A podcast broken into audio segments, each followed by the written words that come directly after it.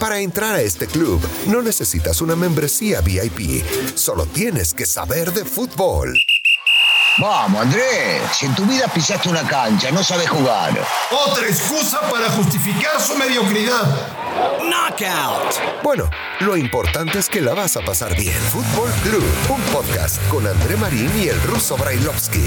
Podcast exclusivo de Footbox. Amigos de Footbox Club, un placer saludarles. Miércoles 28 de julio del 2021. Contentos, muy contentos. México ha conseguido el primer objetivo que se planteó en el fútbol olímpico, avanzando a la ronda de cuartos de final. Con autoridad, con personalidad, con orden, aguantando patadas. Con todo eso, México derrotó contundentemente a la selección de Sudáfrica y está en la siguiente ronda. Se las verá con Corea del Sur, un equipo que en esta categoría le ha complicado muchísimo la vida a México en otras ediciones de Juegos Olímpicos.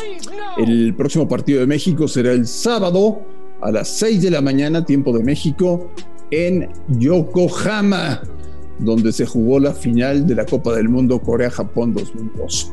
Tenemos mucho que analizar y compartir con ustedes el día de hoy en Footbox Club.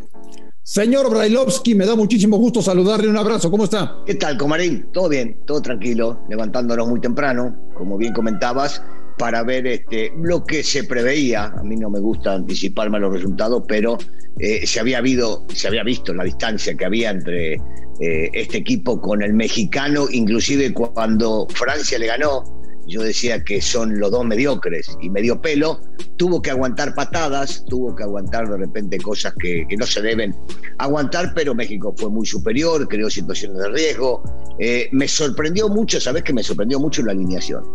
Porque yo imaginaba que Esquivel podía llegar a entrar en esta posición y ya me doy cuenta que para el Jimmy eh, Romo tiene que jugar en la mitad de la cancha y no lo va a mover de la mitad de la cancha. No con esto quiero decir que jugó para la defensa, ¿eh? porque Angulo cumplió este, y lo Loroni también fue bueno, pero sí fue sorpresa para mí, sobre todo también el hecho de que no esté Laines en la cancha, pero todo le salió bien al técnico nacional y eso es lo más importante. A ver, tú que le sabes mucho esto de la, de la táctica. Eh, Muchísimo, Marín. Yo, me yo les escucho y vos no sabes nada. Eso, eso es lo que piensas tú. Eso es lo que piensas tú. Este, viejo. Viejo. Oye, este, apostó por Antuna, Jaime Lozano. Eh, lo metió como, como puntero por el lado derecho. Sí. Y la gran mayoría de las ocasiones de gol y el trabajo ofensivo de México se dieron por ese lado. ¿eh? Antuna sigue siendo ruso más un jugador de selección que de club. Sabes que a veces es difícil encontrarlo, pero es cierto. Cada vez que le toca jugar a Antuna, lo vimos en la mayor, ahora lo vemos en la selección olímpica, el tipo termina siendo desequilibrante. Ha tenido partidos de bajo nivel, pero la mayoría siempre el tipo encara, va al frente, se juega por el lado de él, eh, termina siendo sumamente desequilibrante y lo fue el día de hoy. Eso es indudable, porque los arranques que tenía eran muy difíciles para el rival, se hacía contenerlo y, y cada vez que desbordó creó alguna situación como la del primer gol que fue una jugada vara. Antes había creado otra que se la quiso ahora Henry y terminó un córner. Eh, después terminó desbordando de vuelta. Y lo que encontró con esto Jimmy fue el desborde, porque cuando juega con Vega y con Laines, y alguna vez hasta vos lo dijiste, mira lo que digo, te estoy dando crédito, Marín. A pierna cambiada se ve difícil el desborde.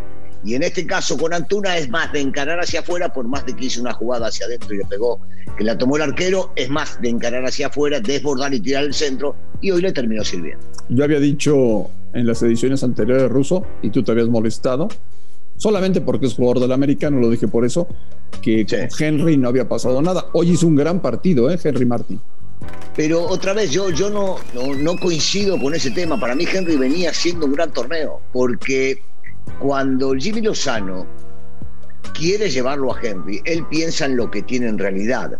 Y lo que necesitaba era, y lo vimos hoy, un despeje de Ochoa, un despeje de Romo, lo quiere para aguantar el balón y que lleguen sus compañeros, lo quiere para estar metido en esa posición y que sepa con la fuerza que tiene él pelear también la salida del equipo rival. Y no solamente lo tiene para el gol, sino que lo tiene para crear situaciones de gol, lo tiene para abrir espacios y que sus compañeros lleguen de cara a la portería rival. Y hoy le pareció, hoy le tocó hacer un gol. Eh, qué bueno por él, qué bueno que se abre este panorama, pero Henry no es de esa clase de jugadores que van a morir dentro del área para empujarla. No, juega más en equipo que para hacer goles. En el, en el momento que terminó la actividad de fase de grupos y quedó confirmado el encuentro de cuartos entre México y Corea del Sur, me acordé mucho de Daniel Brailovsky, porque en los Juegos Olímpicos de Río, ahí estaba Ruso, y México jugó con Corea, y los coreanos eliminaron a México, y también me acordé, y también me acordé que yo estaba en los Olímpicos de Atenas y que México fue eliminado por los coreanos, eh, que hoy Corea le metió seis goles a la selección de Honduras. ¡Seis! Entonces, Russo, ¿qué esperar del partido del sábado? Mira, yo eh, eh, no creo que tenga que ver mucho con lo que sucedió en aquel momento, cuando nos tocó en el pasado, estar en este tipo de eventos, Andrés, porque, por ejemplo, la última, la que me tocó en Brasil, eh, la selección no era la misma. No la habían prestado al potro los jugadores que le acaban de prestar ahora, ni tenían el nivel de estos futbolistas. Hablo de todos en global. Y se entiende que estos, la mayoría, son jugadores de primera división y titulares en sus equipos. Y hablo de los mexicanos. Yo creo que debería ser muy distinto, aunque, aunque el asiático, por más de que México tiene la costumbre de ganarle, se le termina complicando. Por fuerza, por esfuerzo, por ahogarlos, por trabar el partido, por presionar, se te termina, eh, cuando vos entras en el juego de ellos, que es lo físico, terminás emparejando las cosas. Y es lo que México debe no hacer, sacando este, la experiencia de lo que pasó con Japón porque por más de que Corea sea un rival de menor grado que los japoneses, eh, el sistema de allá es muy parecido con respecto a lo que hacen con el esfuerzo y el desgaste físico. Entonces habrá que tener cuidado por ese lado, pero eh, me parece que le ha tocado un rival con el cual puede competir, puede ganar y puede pasar. ¿No te llama la atención que de todos los europeos participantes en el fútbol olímpico, el único que avanzó sea España?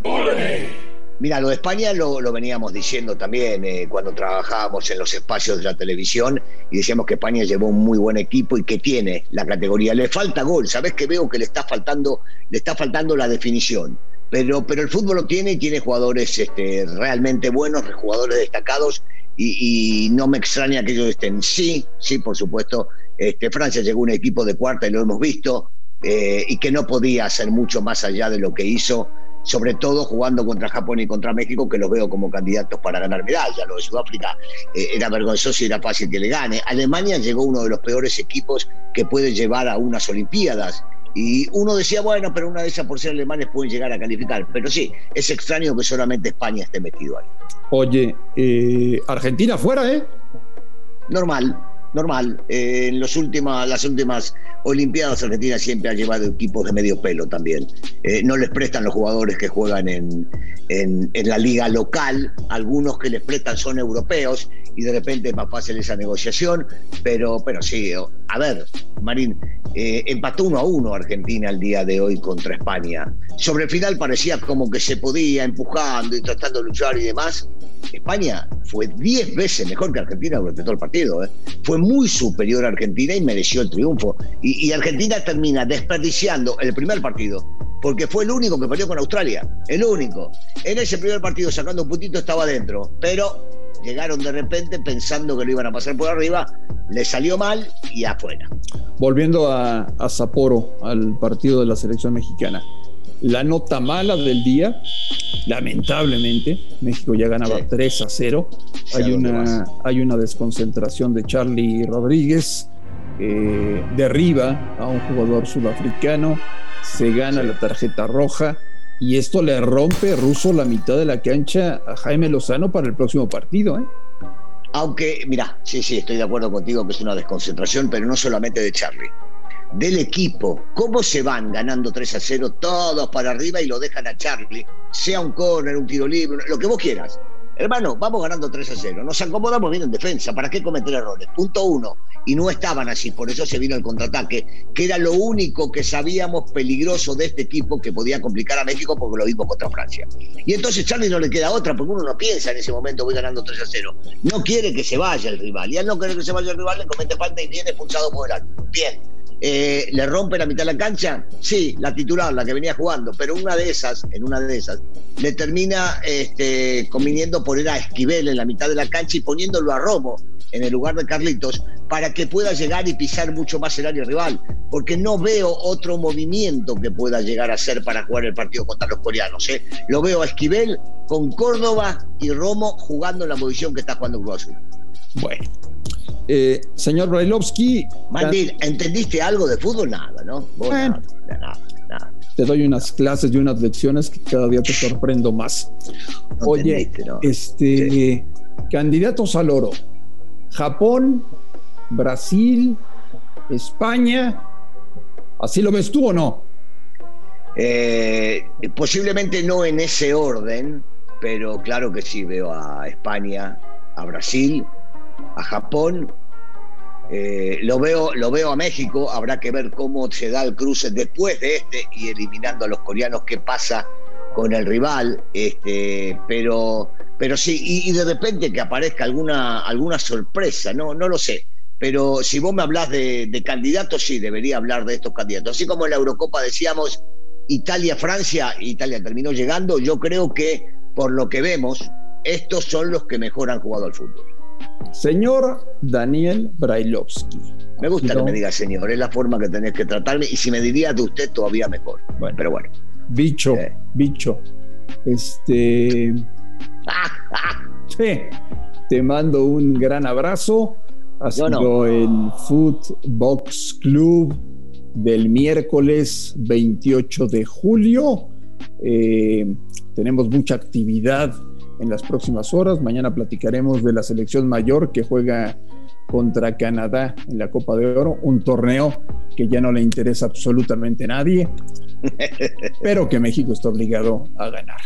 Señor Bailovsky, fuerte abrazo, platicamos mañana. Un abrazo, adiós. Amigos de Footbox Club, Daniel Brailovsky y André Marín, les agradecemos inmensamente que nos escuchen, les mandamos un fuerte abrazo y platicamos el día de mañana. Footbox Club con André Marín y el ruso Brailovsky, podcast exclusivo de Footbox.